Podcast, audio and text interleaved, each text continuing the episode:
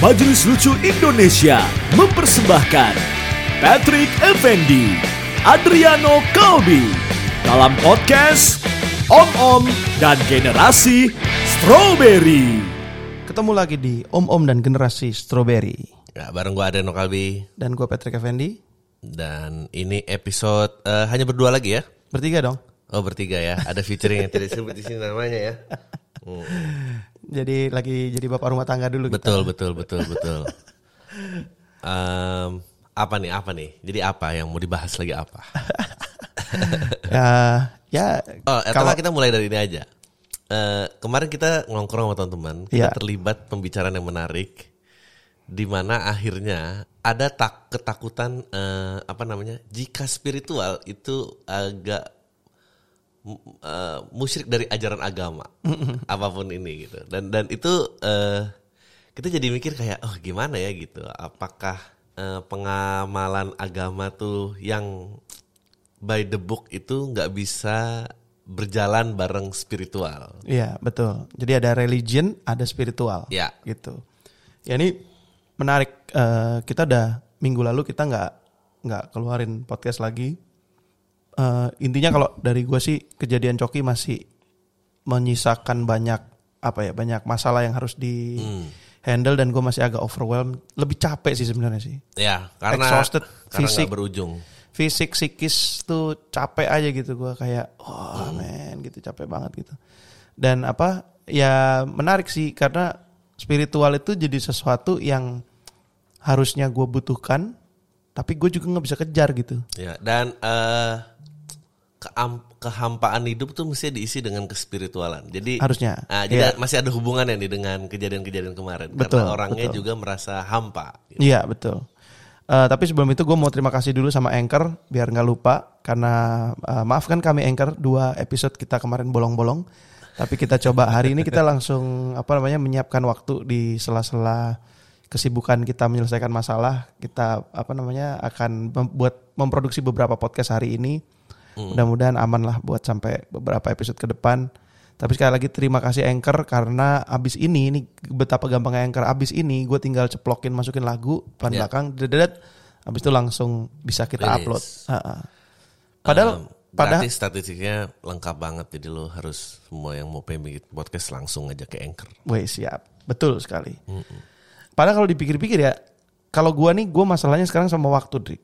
Waktu sama ya itu capek. Gua gila, gua tuh tipe orang yang gampang capek kalau gua terlalu banyak mikir atau lagi bekerja gitu ya. Tapi satu sisi kalau gua mau tidur, gua mau istirahat, gue juga masih mikir. Ya otaknya malah nyala. Iya, karena pekerjaannya belum selesai kan gitu, maksudnya kayak gitu. Nah, gue tuh terbiasa dengan itu. Ah, mungkin ini gue curhat eh, apa namanya yang agak personal buat gue. Gue tuh terbiasa menyelesaikan masalah. Ya. Jadi kayak gue kalau ada masalah tuh harus selesai gitu. Dan the fact Coki ini apa namanya eh, kasus Coki ini akhirnya menyisakan segala hal yang akhirnya gue sebenarnya harus menerima bahwa ada hal-hal yang Ya. nggak bisa gue urai. solve gitu. Heeh. Makanya Adri kalau ngingetin apa? Kalau ngelihat jangan ke, jangan ke, kejauhan. Jangan kejauhan. Hidupnya eh, dua minggu ke depan aja. Mikirnya dua minggu dulu dan itu nggak gua banget tuh gitu kan. Iya susah eh, kalau nggak praktis. Nah akhirnya gue ini lagi banyak mencari apa ya? Mencari eh, jawaban lah, bukan jawaban sih. Mencari angin segar dari Yeri. Ya. gitu. Jadi gue banyak curhat sama Yeri gitu. Akhirnya gue banyak curhat sama Yeri. Nah eh, dan akhirnya di situ gue belajar gue lagi belajar gimana caranya supaya gue itu bisa tenang dengan komposisi pikiran gue yang yang against my heart gitu. Gitu, gitu, gitu. Jadi kayak gue mau problem solve tapi hati gue bilang udah stop stop stop stop gitu. Tar dulu aja, tar dulu, biarin aja, let it flow aja. Nanti kejadiannya apa ya biarin aja gitu kan. Kayak gitu. Itu itu agak sulit. Iya. Eh gue juga sebetulnya datang dari long line of keluarga yang eh, sangat anxious. Hmm. Jadi em, ya ada beberapa anggota keluarga gue yang memang eh, pernah di treat psychiatry eh, eh, ad- dan menurut gue nggak ya nggak gimana karena itu penyakit jadi kalau lo early lu- itu bisa disembuhkan dan lu bisa function well in society yang parah itu adalah kalau lu ada penundaan-penundaan dan dan kayak eh, ayo udah biarin aja nggak usah di treat gitu. Tapi ini konsen dari orangnya atau dari keluarga? Eh, dari orangnya. Oh ya? Jadi orangnya Wow, nice. lama-lama juga, eh, gue nih kok kayak gini terus ya Hmm. otak gue terlalu ini. Nah, dan semua rootsnya itu eh, sumbernya anxiety gitu. Jadi Hmm. anxiety yang lama, gue lupa pokoknya kalau biologically itu anxiety melepas hormon apa di otak yang kalau Iya. itu dibiarin lama itu korosif dan itu akan Hmm. membuka penyakit-penyakit mental. Dan itu memang eh, kalau udah di stage itu, eh, lu udah nggak bisa lagi psikolog tuh, lu harus psikiater Psikiater. dan lu harus minum obat Harus dan itu ah, di nyimbangin hormon segala macam ya. Uh, nah tapi em, jadi the nature of orang kreatif atau siapa pun lah yang lagi jatuh cinta atau apa itu tuh em, kecemasannya jadi banyak karena ripple effect gitu. Kayak misalnya lu nelpon nggak diangkat kenapa dia nggak diangkat ya? Kan kemarin eh, Baik-baik aja. baik-baik aja sama gua eh, apa gua ngomong ini? Ih jangan-jangan gua ngomong ini. Jadi Iya. eh, itu monkey mainnya jalan terus Iya. tuh. Nah eh, apalagi yang orangnya kreatif itu bayangan-bayangan gitu makin vivid Itu gue banget tuh. Nah, padahal padahal itu nggak boleh karena Iya. kan belum tentu kejadian, belum Iya. tentu arahnya ke sana, belum apa Betul. gitu. Betul. Nah, melatih itu emang susah. Iya. Gue juga dulu jadi somehow eh membantu gue dalam karir Hmm. karena kerja di advertising dan segala macem. Tapi em, berat gue di personally gitu. Mm-mm, mm-mm. Ya kalau gue tuh juga sama. Gue mimpi aja vivid banget loh. Hmm. Gue bisa kayak karena kejadian di mimpi itu sampai pagi bangun tuh gue kayak masih ada di situ gitu. Hmm. Respon gue tuh masih atas mimpi itu. Padahal kan ya ngapain gitu kan. Kayak cuman mimpi juga gitu kan kayak gitu. Ya, ya, ya. Cuman itu terjadi dan emang agak cukup eh, apa perlu waktu buat menyesuaikan. Dan itu gue udah kejadian dari kecil kayak dari SMP kayaknya. Ya. SMP SMA tuh gitu. Dan selalu negatif thinking. Jadi ada beberapa olahraga-olahraga yang sebenarnya gue juga nggak cocok ternyata. Sepedaan tuh gue nggak cocok. Oh. Sepedaan tuh ternyata gue gak cocok. Karena pada saat gue sendiri tanpa ada bantuan musik gitu misalkan ya, gue sendiri tuh wah gila men. Naik motor tuh gue nggak Makin gila kepalanya. iya. Hmm. kepalanya tuh bisa ke mana-mana gitu. Udah kayak bikin film. Iya, skenario nya benar, tuh benar, udah benar, udah udah ke mana-mana gitu. Gue bisa bikin scenes yang sangat jauh banget. Jauh banget gitu. Dan gue rasa itu dialamin setiap orang sampai anak-anak sekarang juga gitu. Ya. Makanya eh, apa namanya yang gua rasa penting ini ngebahas hari ini adalah karena dua hal. Satu, ngomongin agama, ngomongin religion, kedua ngomongin spiritual eh, spiritual thing ya, Ya. gitu. Itu tuh adalah suatu hal yang memang menurut gue diperlukan, apalagi untuk anak-anak sekarang gitu. Ya. Tapi secara nggak langsung itu tuh dijauh, udah dijauhin gitu. Ya. Ya kan? Ngomongin religion deh. Ngomongin religion dulu ya sebelum spiritual ya. Kemarin ada salah satu pendeta terkenal, gue ngeliat di TikTok sih. Itu gila keren banget men. Hmm. Dia bilang kurang lebih, eh, dia bilang nanti pada akhir zaman Hmm. akan banyak anak muda yang akhirnya memilih untuk menjadi ateis. Ya. Dan Oh, itu, iya, gue juga. eh, dan itu menurut saya wajar.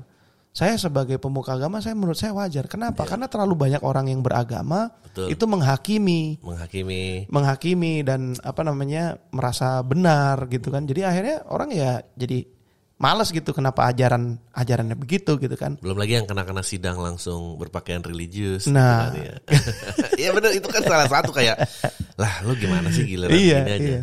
Nah, kalau apa kemarin kita bahas apa? Ma- men- ajaran dan prakteknya. Ajarannya nggak Eh, pernah eh, salah. nggak, ajaran and organized religion, organisasi, organisasi, dan Organisasi, ajaran. iya. Ya. Ajarannya nggak pernah salah. Betul. Praktikalnya yang Ya, organisasi yang menyebarkan itu Iya. dan dan eh, mempraktekkan itu betul. Iya, karena kadang-kadang kayak kemarin, kemarin tuh kita bisa berdebat sampai malam tuh eh, kita bukan bilang bener atau salah, tapi buat dia Hmm. itu nggak fits dia gitu. Buat gua it's okay gitu, misalkan kayak gitu kan. Eh, dia eh, orang ini jadi konteksnya dia eh, praktek-praktek spiritual tuh nggak fit to religious teaching. Iya, bahkan sampai meditasi sekalipun. Iya, dia merasa bahwa eh, itu menyekutukan Tuhan ya. Iya, Maksudnya, gue uh-uh. cuma believe in one God and Him only. Gitu. Iya, kayak misalkan kalau misalkan lo emang meditasi kan arahnya kenapa harus ke meditasi? Kenapa nggak ya spiritualnya tuh diarahkan ke doa ke Tuhan kan sama aja gitu. Kalau kalau dia kayak gitu gitu. Eh ya itu pertama. Yang kedua spiritual tuh juga akhirnya tidak ada di anak-anak sekarang karena anak-anak sekarang itu menerima informasinya tuh lebih mencari di spiritual thingsnya itu lebih kayak baca KCTHI Ah, oke oke oke. lebih mendengarkan lagunya Kunto Aji. Iya. Itu buat mereka itu adalah jawabannya. Ya. Kebanyakan seperti itu. Sedangkan gua itu adalah medium gua untuk gue bisa menjadi lebih tenang. Beda loh, Betul. ya kan? Jadi kayak kayak kayak oh gue perlu jawaban nih. Oh, jawabannya ada di buku NKCTH ini gitu. Dibaca terus di di oh ini maksudnya kayak gini nih, perspektifnya gini nih kayak itu. Akhirnya jadi ya udah. Nah, kalau misalkan itu sudah terjadi, ya yang tadi lu bilang kayak keluarga lu psikolog psikiater ini adalah sesuatu yang jadi mengerikan pasti. Betul, betul. Ya kan? Karena mental health pun sekarang akhirnya di di, di self proclaim kan? Ya. Em, ya kayak sebetulnya di satu sisi gue happy eh, mental health tuh menjadi conversation, day to day conversation. Betul. Udah ti- ya. udah jadi dianggap tidak tidak aneh. Tidak aneh, Ah, betul. Kalau dulu kan kayaknya aneh banget ngapain orang Iya. sana gitu. Eh, Dulu ketahuan mental health di Pasung. Iya. Nah tapi sekarang tuh kayak em, either lu cepat mendiagnos atau lu cepat curing gitu. Padahal itu juga butuh waktu sebetulnya. Iya, tapi yang yang gua sekarang sering perhatiin adalah curingnya mereka melakukan sendiri. Ya betul. Otodidak gitu ya. Otodidak lagi.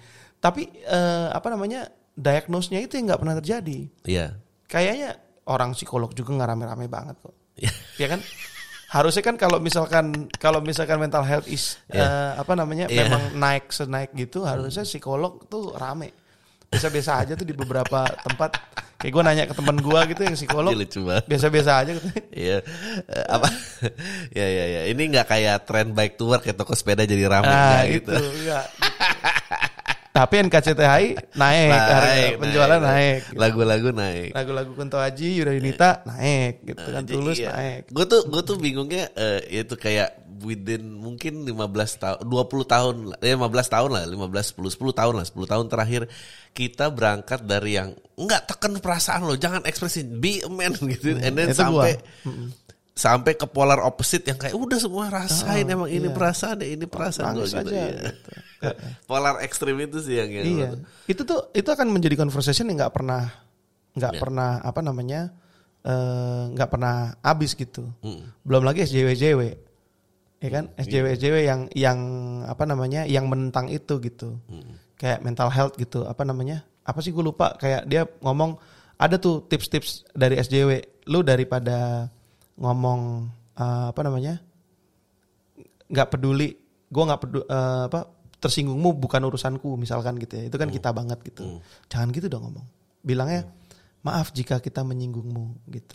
Iya, Lah, kayaknya gimana sih? Gua bilang- way of saying tuh jadi lebih penting iya daripada- tap- tapi tapi message-nya utamanya adalah message utamanya message utamanya itu adalah kita tuh tidak boleh menyakiti. Hmm, kita tuh tidak boleh bikin orang lain merasa terzolimi. Hmm, jadi menurut gue nggak mungkin man kita kan manusia. Iya. ya kan?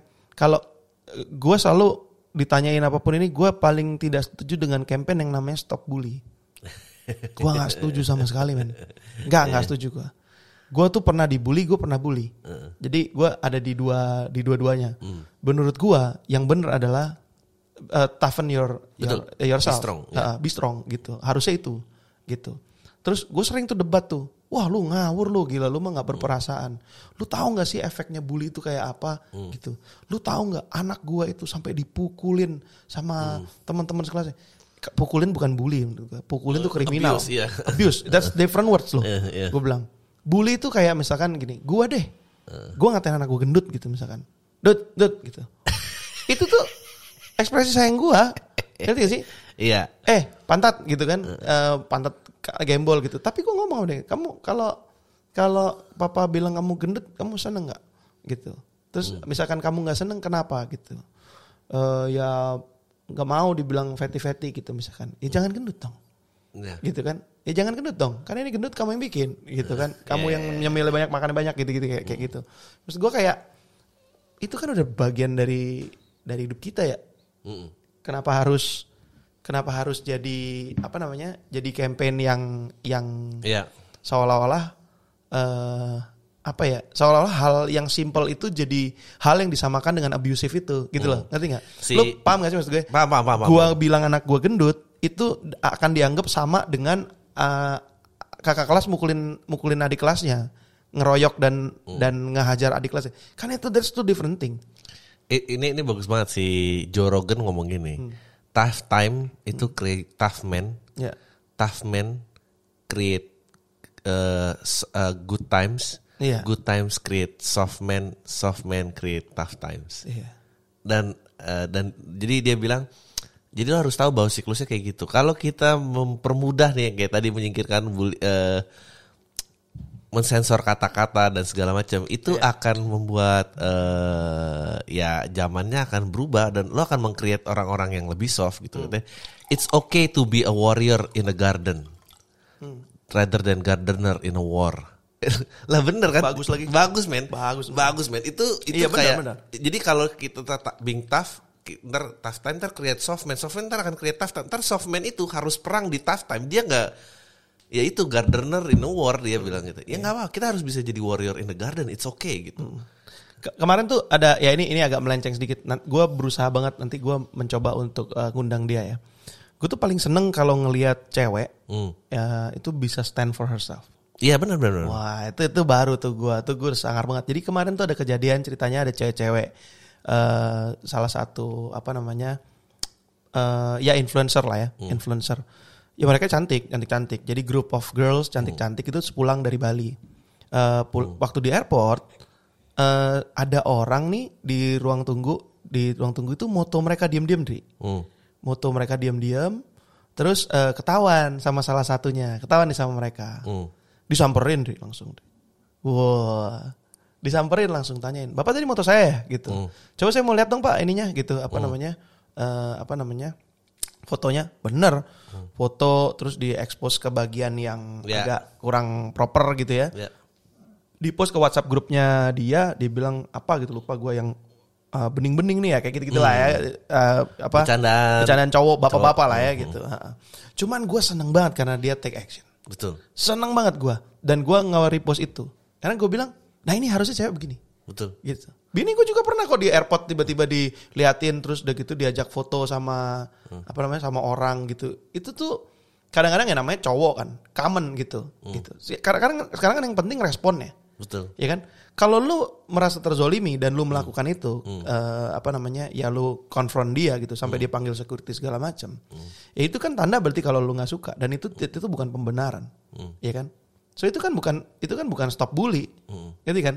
Itu kan yang take action kan sebenarnya adalah eh, si ceweknya dan itu hal yang benar menurut gua. Iya, karena emang self defense terakhir tuh diri lo, lo Iya. nggak bisa bikin dunia ini sesuai Betul. dengan kemauan lo nggak bisa. Si cowoknya mah nggak akan Nggak akan. nggak akan nggak akan berubah gitu disuruh bilang stop bully lu nggak boleh ya begini kelakuan. Ah belum tentu gitu kan. Kalau kata Bilber, kata kita ngapain sih ada iklan eh, apa?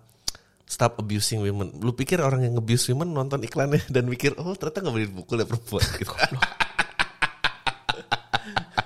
Iya, bener, bener Iya, banget. Itu, itu eh, Bener banget. sebetulnya em, ya yang toksik toksik kayak gitu tuh pasti dia psikologisnya bermasalah dan itu pengobatannya Iya. jauh itu. Iya, betul. Sama kayak ini, sama kayak apa namanya toxic relationship. Betul. Segila-gilanya SJW ngomong tinggalin aja, tinggalin aja, kan nggak Iya. ditinggal-tinggalin juga, Iya kan?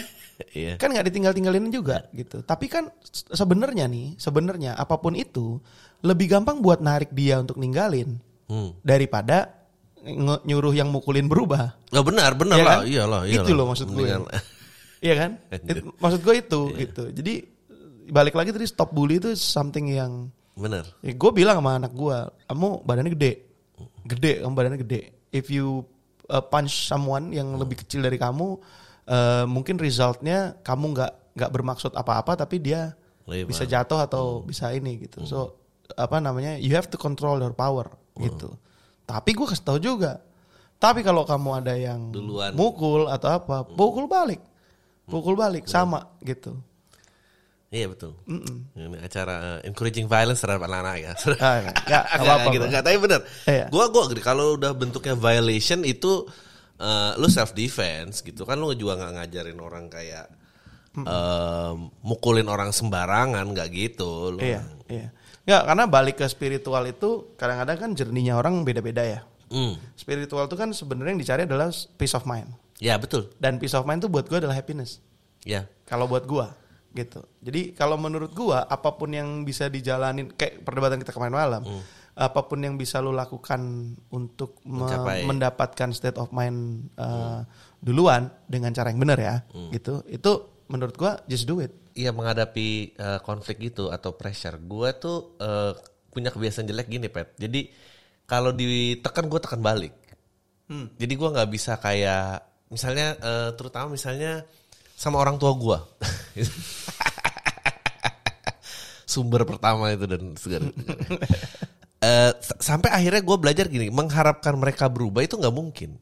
Iya. Jadi gue yang harus tenang meskipun Iya, iya. mereka cara bicaranya itu kacau. Jadi Iya. gue yang harus maintain meskipun dideru-deru. Nah, em, bermeditasi tuh gue akhirnya bisa kayak gitu karena eh, apalagi orang tua ya kata-kata orang tua tuh kan paling menusuk gue sih lu boleh apa aja segala macam gue dipuja sama orang tapi ntar begitu sa- orang tua lu ngehina gitu bisa pasti yang paling kepikiran tuh adalah kata-kata orang tua lu nah Nah, oke meng- lanjutin dulu. meng- Eh, mengolah itu dan gue biasanya kalau udah gitu langsung jadi marah. Jadi eh, nggak ada solusinya Ah, malah betul. nggak ada solusinya. Jadi gue harus coba mereda dulu dan mikirin betapa kayak oh ini apa ya maksudnya? Ini arah ke sini oh mungkin di sini. Hmm. oke feedback gue mau kayak gimana nih? Feedback gue mau yang gue hajar balik mereka marah lagi ke gue Iya. atau gue bisa feedback yang lain yang mereka nggak marah tapi mereka mengerti perasaan gue tuh gimana kalau lu nyebut kayak gini. Nah eh, melatih itu sih jadi eh, karena dulu ya kalau udah kesulut itu ya banter aja dado dado dado Sama, dado, juga, dan sama. akhirnya karena karena cuma gener- walk away doang karena generasi kita rebel. Iya, ya kan? bener. Dan by age ya kan, kita Iya. jadi lebih mengerti dan lebih mengappreciate wak- eh, waktu peace of mind segala macam. Akhirnya kita mencoba berdamai karena yang penting itu adalah waktu time spend sama orang tua, ya kan, dibandingkan dengan hal-hal yang memang udah gak bisa kita rubah gitu. Hmm. Tapi ada tapinya nih. Apa? Tapi, ini gue cerita eh, hidup gue ya. Hmm. Gue tipe anak seperti itu. Gue kalau misalkan berantem sama bokap dulu atau nyokap, gue keras balik. Hmm. Gue keras balik dan gue berusaha lebih keras untuk mereka tahu em, apa namanya how you feel uh, how I feel and what's my point. Hmm. Itu yang paling penting gitu. I don't give a fuck with with what they think. Yang Yeah. bener gue. Yeah. Itu kan anak muda banget gitu. Jadi ada konfrontasi itu. Tapi bener kata lu, begitu kita sudah pisah, ya kan? gu- mau nggak mau gue tetap memikirkan apa yang diomongin mereka. Betul kan? Karena omongan mereka kan yang menyakitkan sebenarnya. Jadi omongan-omongan-omongan dan pilihannya tinggal dua. Apakah gue mau tetap kekeh dengan gue atau gue ngikutin eh, apa apa yang di yang diomongin orang tua gue kurang lebih seperti itu. Iya, betul. ya kan? Ada poinnya. Nah sekarang eh, apa f- fast forward sedikit ke adik gue ke adik gue yang cowok dia gen Gen Z, generasi strawberry bener di kalau dia gitu Iya. kan, gitu. Eh, pernah kejadian nyokap gue ini, nyokap gue tuh ngomel-ngomel sama persis. Pak ke- kejadian terulang lagi antara waktu dia marah sama gua sama sama adik gua. Sama Iya. pulang malam apa ya kayak gitu gitulah kenakalan kenakalan anak remaja. Bedanya pada saat nyokap gua maki-maki adik gua nih dimaki-maki segala macam dimarahin dikata-katain segala macam diusir lalu diusir lalu eh, dimasukin barang-barangnya ke koper dilempar keluar rumah. Ya kan? Kalau lu apa yang lu lakukan? Walk away. Walk away dong. Itu kita kan gener- gener- generasi amat siapa yang butuh, Oh, ya. oke gue gak butuh lu. Lu, Lu lihat ya eh, kan, lu lihat ya gue bisa hidup tanpa keluarga. Gitu. you know what my brother did? Apa? diambil tasnya senyum-senyum ah mama nih marah-marah aja masuk. How, How? gimana Ya, ya, cara lu ya, ya. respon? That's generasi strawberry man Iya gitu kayak kayak kita rebel mereka ignorance man Iya ya kan Iya. dan gua bahkan kayak akhirnya jadi blank spot besar di gua. Ntar dulu, ntar dulu. Ini nyampe nggak sebenarnya? Iya. Jadi ini kayak eh, convenience di atas opini lo ya. Jadi Iya. mendingan nyaman ya daripada gue ini. Iya, ya. nyamannya. Dia pasti kayak, wah dia kebalik banget sama kita kayak, loh kalau gue di luar tidur gue susah dong, duit gue susah dong. Ah ya udah aja masa kayak gitu kayak, Iya. ngerti gak sih kayak, jadi eh, apa namanya makanya tuh susah banget, susah banget ngobrol antara om-om dan generasi strawberry karena pola pikirnya yang harus kita coba pahami itu kadang-kadang nggak nggak nggak pernah ketemu Iya. gitu. Makanya itu itu yang menurut gua jadi penting kita ngobrol. Nah, kalau misalkan kayak gitu, berarti apakah mereka perlu spiritualnya? Jadi pertanyaannya, eh, sorry sorry, gue balik ini konteksnya. Kan kalau gua melihatnya anak sekarang itu tidak peduli dengan spiritual things Ya. yang kita lakukan. Hmm. Jadi meditasi apa segala macam buat mereka itu nggak penting. Hmm. Buat mereka hal-hal yang mereka jalanin setiap hari dengan cara mereka untuk cope dengan uh, their feelings itu adalah spiritual things mereka. Hmm. Kayak gitu. Nah, Iya. pertanyaannya, pertanyaannya, uh, tuh goalsnya nyampe nggak? Eh, gue berusaha menjawab ya. Gim- Gimana yang ngejawab? Jadi gua, gua rasa ya kata Jorogen tadi kita tuh memang product of gue bukan yang mau self program tapi tough, tougher times lah maksudnya Memang, tougher times maksudnya orang tua kita baby boomers Ya.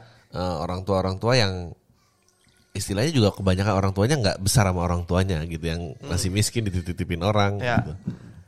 Jadi kalau generasi strawberry itu gue ngeliatnya gini pet. Jadi kalau kita exercising spiritualism itu mestinya eh, to calm our nerve karena kita selalu dihajar keras mau balik keras. Tapi kalau kayak gini tuh menurut gue eh, mereka harus ngelatih biar mereka bisa still, maksudnya kokoh gitu sama pendiriannya. Dan bukan berarti harus itu kan kayak ini kan sebetulnya kita jaraknya jadi ekstrim kiri ekstrim kanan gitu kan karena padahal yang berusaha dicari itu ya jalan tengahnya gitu menurut gua sayangnya adalah mengenali perasaan lo tuh tahap awal tapi stage 2 nya tuh sebetulnya courageous. Jadi lo nggak boleh berhenti di situ doang. Kalau kita kan mendinai nih jadi sebetulnya kita perjalanan lebih jauh. Karena kita udah mendinai kita langsung dapat strongnya. Nah kita harus balik lagi nih to reconnect to our feeling. Kalau gua ngerasa journey generasi kita kayak gitu ya. Karena kita berangkat dari tougher times kita ngedinai feeling kita dapat strongnya tapi dalamnya tuh weak jadi kita harus ngejahit itu lagi dari dalam baru ntar harus strong lagi di luar. Nah kalau mereka sebetulnya udah lebih deket karena mereka udah berangkat dari eh, kamu maunya apa kamu perasaannya apa. Maksudnya dia udah keluar dari environment itu. Loh, tapi kan tapi itu baru setengah menurut gua. Iya mereka Dia- juga nggak tahu maunya apa. nah. Kalau mereka tuh menurut gue beda, beda sama kita tuh gini. Kalau gue banyak ngobrol sama anak-anak eh, generasi strawberry ya, mereka itu lebih mengedepankan maunya apa daripada Iya, eh, eh, betul. Eh, sorry sorry, Eh, gimana sih? Eh, bukan maunya apa? Eh, apa? ma- How do I feel about How this? do I feel ya? How do I feel? Bua- bukan what's the goal? oh Gitu, selalu begitu. Oh iya enggak, tapi benar, tapi benar. Kalau kita kan kayak gitu, kita kan mengignore perasaan kita. Iya. Yang penting kita Yang sampai penting tujuan. sampai tujuannya. Akhirnya Makanya- jerninya balik lagi untuk membuka perasaannya. Betul. Biar komunikasinya baik. Betul. Makanya ini sekarang yang lagi jadi struggle gue sekarang tuh itu. Karena terbiasa, gue terbiasa. Ya ada goal, ada goal, perasaan sampingin perasaan aja. sampingin aja. Sekarang begitu goalnya hilang, lu Iya. dulu. Lah gue Iya. ngapain kalau nggak ada goalnya gitu Iya, kan? Nah, iya, iya, iya. tapi itu juga yang gue selalu kesusahan ngobrol sama adik gue. Kok lu nggak ada goalnya sih? Iya Gitu betul. loh. Nah itu dia makanya. Uh-uh. Jadi lo after lo recognize perasaan lo apa, ini kan perasaan ini adalah eh, facts yang harus lo terima. Maksudnya ini kebenaran lo gitu. Nah abis itu lo harus bisa olah ini untuk lo berani memperjuangkan ini atau eh, meraih sesuatu lagi yang di depan atau nggak membiarkan perasaan ini mengurung lo gitu. Iya. Nah sayangnya semua yang ada ini hanya mengglorifikasi perasaannya doang gitu. Iya. Padahal mengglorifikasi perasaan tuh stage satu doang. Abis Iya. itu lo harus lebih gitu. Iya, yang anak sekarang kan. Iya, maksudnya nggak ada tuh kayak oke kalau perasaannya itu lalu eh, mengatasinya bagaimana gitu. Em, ke- kegundahan itu bagaimana? Jadi misalnya eh, gua nelpon nggak diangkat ini ini. Iya. Nah, gimana menghentikan itu? Itu kan pertanyaannya itu atau bagaimana lo em, membangkitkan keberanian untuk negor dia besok Iya, gitu. Itu kan harus balik ke situ. Lo nggak boleh tenggelam dalam Iya, tapi emang Gue gue sekarang banyak eh, jujur gara-gara om om dan generasi ini gue banyak ini loh banyak apa ya berusaha untuk menyelami generasi strawberry untuk membalance diri gue. Ya. Serius. Jadi eh, yang paling pertama masalah gue terbesar itu adalah anak-anak sekarang itu tidak punya goal Iya. gitu. Dan ternyata gua akhirnya di podcast ini gua harus bilang kalau sometimes ya memang harus begitu gitu. Padahal, padahal ya, eh, dan ini gue bisa sebut lah beberapa example. Menurut gue orang-orang yang mengetahui perasaannya dan tahu dia mau ngapain, itu langsung mendunia loh. Maksudnya eh, Rich Brian tuh bukan accident, itu produk generasi strawberry banget.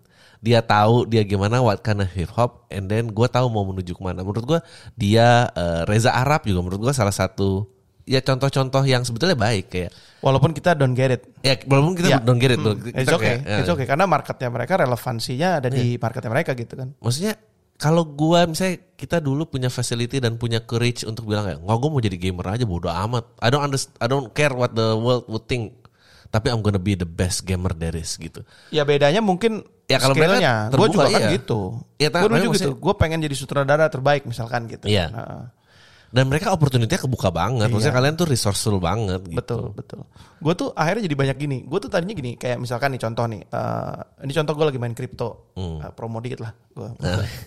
promo, gue main kripto. Gue main kripto udah lama gitu kan. Hmm. Main kripto adalah 2016. Tapi gue main tuh hanya di koin-koin yang aman. Hmm. Bitcoin di eh, Ethereum, Doge itu terakhir-terakhir aja gitu. Terus eh, Solana gitu kan eh, atau apalah. Pokoknya yang yang yang yang aman-aman dan gue tahu gue pelajarin dulu fundamentalnya. Ini kenapa? Ya. tiba-tiba datang nih apa sushi shiba Iya, apa iya. segala macam eh, matic lah nggak ngerti apa apa Hmm. ini dari mana gitu tapi ini anak-anak muda semua ikutan Hmm. gitu termasuk di dunia NFT jebret nih main main main main main gua tak gua against against gua Hmm. eh lu tuh main kalau nggak ada juntrungannya dan nggak tahu itu apa, Apa? ngapain gitu Ya. kan ngapain apa goalnya apa gitu FOMO, Kak. FOMO kak, Eh, serius dia bilang FOMO kak. FOMO tuh gimana? Ya aku nggak mau ketinggalan aja kalau semua orang punya opportunity-nya. Iya. Aku mau coba opportunity itu, gitu terus gue mikir, iya juga ya, gitu. Oke, gue coba deh, gitu. Gue coba dan akhirnya bener. Akhirnya gue ketemu sama ini promo, yes ini promo. Eh gue ketemu sama itu eh, bot crypto, Hmm. namanya Royal Q Hmm. dan apa? Akhirnya gue jadi menjalankan MLM. Gila gak? Iya. Gue seumur umur gue 38 tahun nggak pernah gue gue against MLM. Menurut gue MLM MLM tuh money game, pokoknya aduh approach-nya juga nggak bagus kan Iya. gitu. Sekarang approach-nya berubah. Approach dari MLM itu adalah bukan janji-janji surga Ya. ininya, janji-janji surga hasilnya, tapi they brag about it hingga kita penasaran gimana cara dia dapetinnya, lalu kita jadi kepengen ikut. Ya. Yang tadi gue bilang nggak mau kehilangan opportunity-nya, FOMO-nya itu itu yang dijual. Ya, ya, ya, Gitu. ya, ya, ya. Dan hasilnya memang ada. Hmm. Kayak gua gitu. Gua, gua begitu cuman ngepost eh, gua lagi main kripto nih hasilnya lumayan ya segini masuk DM nanya kak apa mau aku mau aku mau aku mau aku mau gitu segampang itu gue bawa orang Hmm. gila gak? maksud gua ya makanya gua seneng banget punya ini Om dan generasi strawberry karena somehow gua nggak apa namanya nggak terkungkung dengan opini Ya, benar. benar. opini Jadi agak terbuka. Iya, gitu. And it's not so bad untuk balance gitu, untuk kita lebih mengerti sama kayak tadi lu bilang. Kita akhirnya me- merelakan diri untuk take time untuk mengerti parents kita yang Ya. generasi di atas kita. Sama juga yang gue lakukan sekarang, gue juga mencoba memahami generasi bawah yang kadang-kadang gue memang sebel banget gitu. Tapi turns out in some terms gue jadi belajar banyak dan hasilnya bagus gitu. Jadi emang terima kasih buat Anchor ya atas Betul sekali. platform gratisnya yang diberikan Yes. ini. Jadi kita generasi yang sudah lama ini tuh masih tetap mengimbangi terus. Yes, betul. Jadi jadi apa eh, lebih terbuka gitu. lebih terbuka. wawasan dan dunianya. Jadi kalau lu punya ide podcast langsung aja pakai Anchor bisa lo upload dan tersebar di platform seperti Spotify. Yes. Analyticsnya juga sangat mudah dan lengkap. Karena you'll never realize the, eh, apa namanya resultnya sih. Ada macam-macam kayak kita bikin omom dan generasi strawberry juga nggak tahu mau mau apa Ya, namanya. ya, ya, ya, Eh, ya. kita coba aja gitu. Tapi ternyata gua dari sini juga banyak belajar hal. Ini jadi ini jadi something yang spiritual buat gua. Ya. Ngobrol begini nih hanya Hmm. mengungkapkan apa yang gua rasa. Now I get you, man. Ya. Kenapa lu ngedumel sendirian? Selama bertahun-tahun, nah I get you, I get you gitu. Emang perlu dikeluarkan, Keluar, ya kan? keluar dan nggak bisa. nggak. Sampah-sampah di otak ini Iya. harus di. Kalau nggak mengendap itu bahaya. Betul, betul, betul. Lo lo ngomongin eh, journey of spiritualism ini. ya. Kalau lo, uh, gua, gua ada pertanyaan buat lo. Kalau ah, lo ada satu hal eh, yang lo sesali dalam hidup lo itu apa? Enggak ada, Oh nggak ada ya. enggak ada. Gue ini ngomongin spiritual dan religius ya. Hmm. Gue tuh pernah nyaris ateis loh, Oh, Oke. ateis. Eh, Karena gini, eh, ini buat yang dengerin. Buat gue agnostik itu eh apa? nggak kiri nggak kanan lah kurang itu. Iya kayak pusi gitu. Eh, iya, nggak? nggak kiri nggak kanan. Pusi. Lu lu kayak oke gua keluar dari rumah lu ya. Bokap bokap gua lu bokap kayak tai lu bokap gitu. Tapi transferin duit Keluar, dong pak. Tapi iya tapi butuh duit aduh. Mah, mah tolong dong itu Bapak suruh transferin dulu lah atau Mama transfer dulu gitu. kayak gitu nggak siap dengan konsekuensinya. Iya. Gue tuh sampai baca. Gue baca, temen gue tuh ada yang ateis, dia kasih gue Guts Debris itu. Ya ampun. Terus Gue juga eh, ada fase-fase gini sih. eh, ya, gue gue gue mencoba mengerti. Gue itu matahin salib dulu. Anjir. Serius. Karena apa yang jadi apa ini namanya? keras nih. Gue gua Ya, gue banyak tidak percaya cicing tapi nggak ada vandalisme terhadap ikon-ikon keagamaan nggak ada. Ya, nggak. itu momen momen gue uh, I decide not to trust my religion Hmm. karena gue melakukan semua hal segala macam gitu kan. Gue kerja setengah mati gitu. Terus itu di diambil hilang begitu aja gitu. Dulu tuh ceritanya gitu so I cried. Gue marah banget karena gue nggak tahu apa-apa ya di di depan gue yang ada waktu itu intinya apartemen gue kemalingan. Hmm. jadi semua yang gue lakukan gue dulu kuliah kan gue biaya sendiri kerja sendiri dan semua itu aset gue yang gue buat kerja itu adalah komputer itu. Hmm. untuk ngedit, untuk transfer DVD dulu waktu itu. DVD speednya cuma satu kali itu dulu. Itu diambil semua. Terus duit tabungan gua terakhir yang gua taruh di brankas gua itu juga diambil. Hmm. Ke rumah gua bersih, eh, player gue juga diambil. Pokoknya yang yang tahu dia yang mahal mana itu yang diambil. Hmm. Gitu. Udah aja. Nangis gua karena itu udah mau pulang tuh tuh. tuh. Hmm. Cuman ada salib itu doang. salib itu gua patahin. Gua patahin. Gitu. Dan gua matahinnya bener-bener matahin pakai tangan. Gua nggak mau gua tembakin ke tembok, gua patahin. Gue bilang thank you Jesus apa thank you Jesus. Dan gue percaya adalah gue gue gini Kak, waktu itu gue gue percaya Tuhan itu ada. Percaya gue gue percaya uh, greater being itu kita nggak mungkin diciptakan Ya. uh, tanpa tujuan dan karena ya gue memang begitu orangnya. Dan tapi gue juga percaya kalau Tuhan itu nggak nggak kerja di sini. Iya, nonton doang gitu. nonton doang gitu. Kayak gitu. Ya udah gitu. Dan gue percaya sampai hari ini bahkan mungkin gue masih percaya. Karena semua yang ada di Alkitab itu ya kan penggambaran neraka ya kan itu adalah hiasan dari apa yang kita alami di sini. Oh, oke. semua ada. Gue bisa jawab. Jadi semua Alkitab itu gue itu dulu cocok logi tapi. Hmm.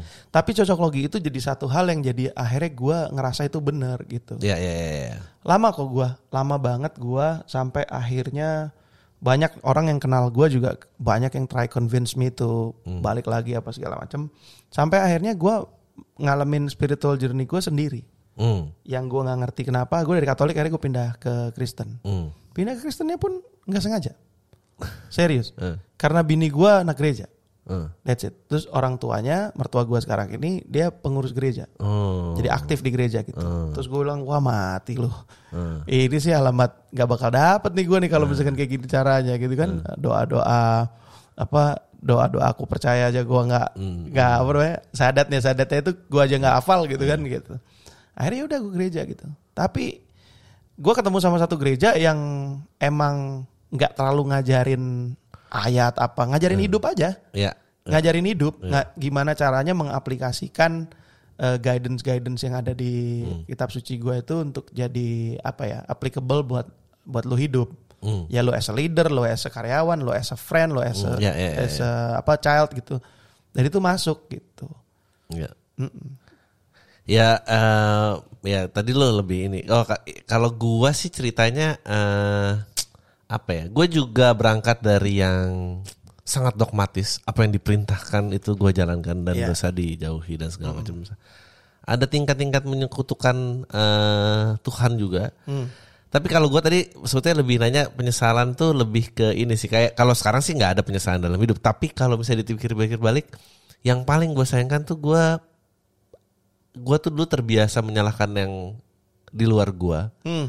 Padahal cuma courage gue doang yang gue nggak Oh, punya. itu itu benar Itu itu, Itu benar. eh, dan yang sulitnya adalah karena kreatif lagi nih deh, kreatif dan ya mungkin ya lumayan lah Nah. IQ-nya gitu.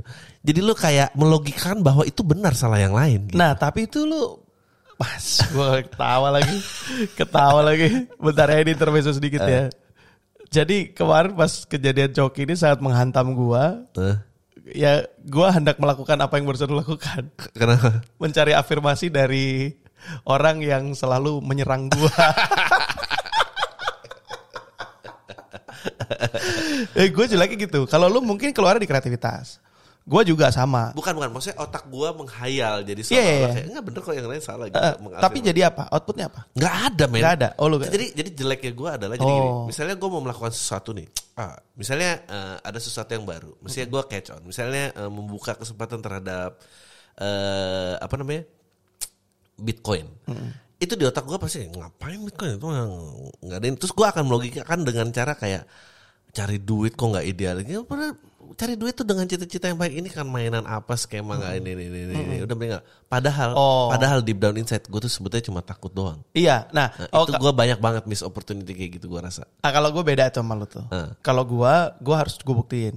Nah, kalau gue tuh banyak banget. dan gue akhirnya end up zero. Gue Iya. nggak melakukan apa pun. Nah, gue jeleknya gitu. Ah. Gue jeleknya gitu. Jadi akhirnya yang kebuild itu adalah eh, gue itu nyari bukan nyari nggak pernah nyari menang gue, Hmm. nyari kalah gue tuh. Nah iya. Gue Gua- selalu gue selalu nyari kalah. Jadi gue tuh ngerasa eh ya namanya kita di pikiran. Gue juga yakin kalau Hmm. eh, lu pasti ngerasa lu selalu bener dan lu selalu paling kuat, Mm-mm. betul kan? Mm. Gitu. Nah itu gue balance gue adalah mencari kalah. Iya. Jadi contoh, kenapa gue main Bitcoin, Hmm. ya kan? Karena gue juga nggak punya nggak punya punya duit banget dan gue pengen membuktikan kalau Bitcoin itu salah. Serius. Dan itu itu dari kecil. Misalkan gini, misalkan gue berantem gitu ya. Karena lu tuh banyak dendamnya banget sih, Pet. Iya iya. iya. Nah tapi gue dendam tuh harus ada outputnya. Iya. Kalau gue dari dulu gitu. Bagus. Karena betul itu itu gue sepakat karena bergerak lebih baik daripada tidak bergerak. Iya. Jadi kayak kayak misalkan gitu ya, eh, ada masalah gitu dulu. gue bisa tuh ngajakin orang berantem. ngajakin orang berantem gue. Iya. Walaupun gue tahu kayak gue kalau berantem sama dia Kalah nih gue. kalah nih gue gitu. Tapi masa ya sih kalah gitu kan, ngerti? Ngerti nggak? gitu kan? Gue cuman nggak mau nggak mau pertanyaan itu wandering around di kepala gue. Nah itu dia. Gue Nah, nggak mau tuh. Ini ini ini kembali lagi tadi gue cerita ke awal bahwa eh, mungkin gue gak tahu apakah karena genetik karena enggak. Jadi imajinasi tadi di logika di kepala gue itu sebetulnya kecemasan yang berbicara. Iya. Jadi gue tuh terkurung kecemasan gue sendiri dan Betul. itu banyak banget. Ya itu sama. Jadi gini teman-teman eh, semuanya yang belum tahu kita tuh kemarin majelis cucu jenaka sumber rezeki lu abis outing dan kita tuh ada tes psikologis ya. Iya. Eh, gua sama Adri kebanyakan sama. Jadi gimana kecenderungan cemasnya itu sangat tinggi, Iya. khawatirnya tinggi, tapi percaya diri dan merasa lebih baik dari orang lain tuh tinggi. Ya. Jadi itu something yang sangat berlawanan. Berlawanan gitu. ya. Dan tidak tapi tidak percaya sama orang lain. Tapi Jadi tidak no percaya. to share. Ya, makanya makanya itu tadi Dri. Kalau gue kayak gitu, Hmm. gue tuh bisa gitu. Ka- karena gue stres sendiri nih, gue wandering around. Eh, bentar-bentar, gue kalau berantem sama dia, gue kalah nggak ya gitu? Kalah kayaknya. Ah, tapi bisa lah kayak di film-film gitu kan. Iya, Kayaknya ada celah-celah menang nih gitu. Kan gue tuh Hmm. jadi stres sendiri kan gitu. Wh- What I did was gue samperin orang gue ajak berantem beneran. gue cuma pengen tahu gitu, gue pengen tahu. Ternyata kalah kalah, misalkan kalah kalah aja gitu. Tapi gue kayak ah ya bener kalah. Gitu. Sebetulnya emang lo sama gue tuh agak gue agak misalnya gini eh, karakteristik misalnya eh, terhadap generasi strawberry mungkin gue lebih dekat makanya gue Hmm.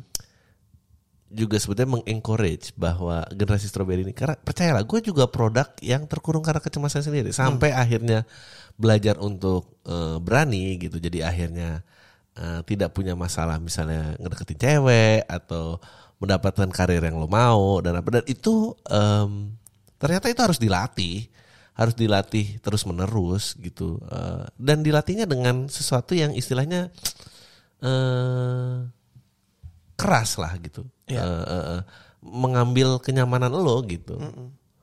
Em, kalau ya di eman-eman semua tidur enak makan enak dan ini ya lo nggak akan ke mana-mana memang gitu. Iya iya iya. Ya dan yang dan yang lucu adalah eh, kemarin nih eh, ini ini ini sebetulnya hmm, ya syukur alhamdulillah puji Tuhan maksudnya lo mencapai eh, tingkatan eh, kesuksesan tertentu jadi membicarakan bagaimana eh, ketafan ini bisa diwariskan terhadap anak-anaknya masing-masing.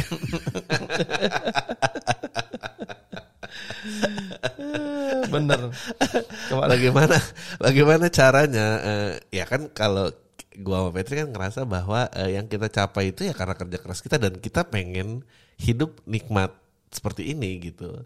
Eh, ya udah capek udah pernah susah lama. Tapi begitu ada generasi berikutnya hadir kan kayak lo lo lo lo ntar dulu. Dia nggak bisa nih titik startnya di sini. Dia kalau titik startnya di sini wah ini bisa kacau balau nih Ya, jadi intinya gue tuh mau liburan, mau liburan panjang ke luar negeri yang long haul ya, Ya, jauh banget haul. gitu. Nah gue itu sekarang udah di kondisi yang kalau long haul itu eh, ya kalau bisa bisnis kelas, Iya, karena nggak Karena kuat fisik juga nggak kuat kan? fisik, eh, terus kenyamanan apa segala macam. Tapi ini perjalanan bakal jadi perjalanan pertama yang gue bawa anak-anak gue. Terus gue mikir gitu, lah tapi anak-anak gue masa gue langsung naikin bisnis gitu kan mesti ngerti gak sih akan jadi spoiled kayak apa nih gitu. Nah, tapi gue tuh juga perang sama diri gue. Apakah ini bener cara gue untuk mengajarkan Betul, mereka? betul, betul. Atau mungkin ada hati kecil gue iri Iya benar. karena Jangan sampai lu eh, bereaksi karena dendam. iya kecil gue nggak gitu gitu. Tapi kayaknya enggak kok. Masa sih gue sama anak gue gitu enggak gitu. Jadi itu sampai sekarang belum beli tiket tuh gara-gara itu gitu. Kayak, waduh ini gimana ya gitu. gue takutnya kalau misalkan dia udah ngerasain yang nyaman terlalu enak, nanti untuk ke bawah tuh sulit gitu kan. Kayak gitu. Jadi menurut gue hidup tuh harus proses eh, itu gitu, nol gitu. Ya udah kebalik-balik sih sekarang. Adek gue pun kan begitu, adek gue gitu. Adek gue itu nyari kerjaan, Nah, kan dia kuliah tapi gue suruh kerja gitu. Gue maksa dia harus kerja. Padahal eh, ya kalau nggak kerja juga dia cukup gitu. Beda sama gue dulu yang harus kerja untuk biayain kuliah. Akhirnya gue bantuin lah cari kerja, bantuin cari kerja, gue masukin ke temen gue. Temen-temenku baru buka restoran, gini, bakmi, gini, gini. Kamu kan juga suka masak-masakan, ya udah. Wah siap-siap semangat ya. Oke mau. Gue jadiin tukang bersih-bersih gitu, tukang gitu gitu. Tapi ya celananya kotor apa segala macam dia kerja dari bawah gitu. Nah tapi gue pengen lihat dia berproses juga. Intinya itu. Em, ya, gua rasa memang emang proses tuh nggak boleh sih. Gua sih nggak tahu ya. Gue tuh gue sering banget ber- berbicara ini gitu karena eh, mikirin sekarang berapa banyak sih pet yang kita tahu em, ya kita kita nih di angkatan kita luma- lumayan lah gitu. Maksudnya kita eh, eh, ya achievementnya lumayan lah. Nah kayak berapa banyak yang orang tuanya kaya terus anaknya terus satu lifting sama kita? Dikit banget. Gimana gimana? Orang tuanya kaya tapi orang tua kaya tapi anaknya tuh satu lifting sama kita dalam Se- hal pencapaian oh maksudnya itu itu statistik men maksudnya gue mungkin Iya. em, ya kemarin teman kita Eri mungkin itu akhirnya mungkin satu dari sepuluh yang gue tahu kali gitu Kalau gue banyak sih. oh kalau gue enggak Gue banyak. kalau gue tuh eh mungkin ada dua lah ya satu banding lima lah Hmm. tapi yang misalnya dulu anak jenderal Iya, iya. Gue paham, gue paham maksud lu. Tapi iya, un- itu. tapi untungnya kalau gue banyak. oh lumayan bagus lah bagus lah Makanya gue tuh selalu penasaran. eh gue nanya dia ataupun nanya ke bokapnya gitu ya. Kalau gue punya kesempatan, gimana gi- caranya gimana cara ngaji? betul Eh, betul, betul. Ngedidiknya gimana? Ngeduketnya gimana? Karena gue benar-benar butuh itu buat buat eh, apa guidance gue bantuin anak gue gitu. Gue tuh gini. Kan jual lo nggak mungkin mau hidup sosok susah ngapain Betul. susah. Bin, eh, gue tuh selama kecil itu gue deket dengan kekerasan. Jadi bokap gue mukulin gue pakai apa pun itu, Ya. itu sudah biasa. Dan itu tidak membuat cinta gue ke bokap gue hilang. Mm-mm. Tapi ada tapinya. Tapi ada masa memang di mana gue itu apa ya? Kayak nggak mau punya bapak. Iya benar. Ada, ada, ada masa itu ada. Kalau nggak salah SMA, SMA sampai kuliah tuh Ya.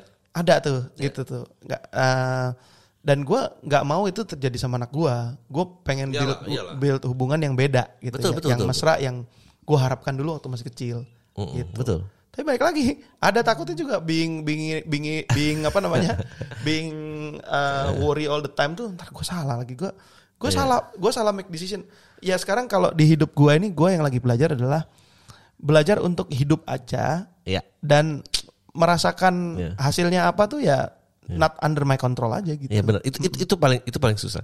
Karena gue juga dihadapkan dengan statistik dan ini bicara statistik.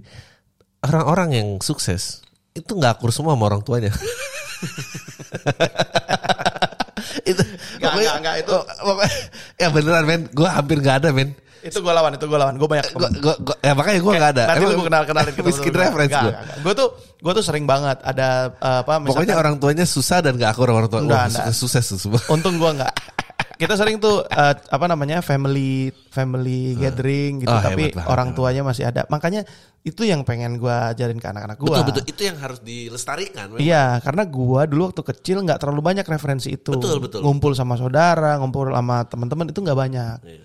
Gitu. Kalau gue kan ngumpul tuh karena ya paksa harus ngumpul aja. Nah itu itu itu ya itu yang mengerikan. Iya iya. iya. Itu yang mengerikan maksud gua. Gue tuh kalau sedih loh, maksudnya eh, angka covid ini turun gini, karena gue tahu pasti ntar keluarga kumpul lagi. goblok. gue tuh sangat menikmati hidup gue. Kenapa itu maksudnya? Yang kesendirian gitu. Iya, karena karena eh, di keluarga gue tuh nggak mengenali personal choice. Tapi kalau kondisi Oh. tidak mengizinkan, boleh. Ngerti nggak? Iya, iya, Jadi iya. kalau nggak mau paham. kumpul, ya covid gimana gitu. Tapi kalau misalnya gue, kenapa nggak ngumpul? Ya ngapain ngumpul aja. Wah, Nggak bisa. Waduh, doh, doh, doh, doh, doh, doh, gitu. Jadi gue agak seneng gitu. Tolong Pak Luhut jangan cepet-cepet Wah PPKM. gila. ya benar, tapi gue juga mencari itu. Maksudnya gue nggak mau hidup backwards, gue nggak mau hidup belaga lebih susah daripada sekarang. Gue nggak mau kayak masa gue harus belaga nggak cinta sama keluarga gue, anak gue biar dia sukses kan nggak? Iya betul. Ya, ya baik lagi lah. Ujung-ujungnya dari apa yang kita lakukan ini kan ML itu semua kalau sebisa mungkin menjunjung tinggi toleransi di mana perbedaan itu harus bisa dijembatani dengan baik tanpa harus menggiring salah satunya untuk pindah ke opini yang diyakini salah satu eh, lawannya Iya, gitu benar-benar. kan. Intinya kan gitu. Gue tuh eh, ini, ini, ini, ini, ini, ini barometer. Kalau lu nggak ngerasa eh, barometer buat lu ngecek seberapa deket lu dengan keluarga lu dan seberapa sayang lu sama keluarga lu.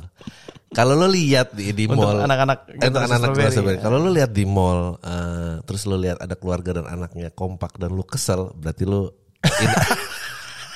Ya lu berarti toxic relationship sama keluarga lu sendiri beneran. Karena lu kayak itu itu keirian itu sebetulnya eh, itu something yang you long for. Tapi lu keluar kayak kalau gue tuh dulu gitu kalau lihat ada yang ngomong emang gede jadi apa sih nggak jadi apa apa juga. Iya tapi ka- bukannya kalau anak sedih sebetulnya. bukannya kalau anak muda tuh memang malas nongkrong sama orang tua ya?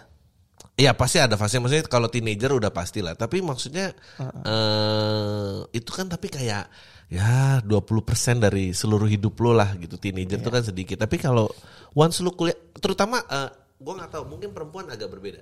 Tapi yang jelas jadi lelaki eh when you reach adult years gitu when you start making money on your own gue sih merasa butuh banyak orang bertanya sebetulnya. Nah, apa eh, yang lu harapkan da- da- di masa tua lu? Lu berharap jadi orang yang seperti apa? Kayak gitu, yang bisa masih nongkrong sama anak eh, temennya anak-anak lu gitu. Nggak, gue berharap gini. Gue berharap dia masih mau bercerita tentang dunianya dia. Ah, iya betul. Gue itu aja. Maksudnya gue nggak. Cukup ya? gua, uh, itu, itu cukup. Gue nggak perlu dia tunduk sama perintah gue. Gue, gue pengen gue dibawa ke dunianya dia.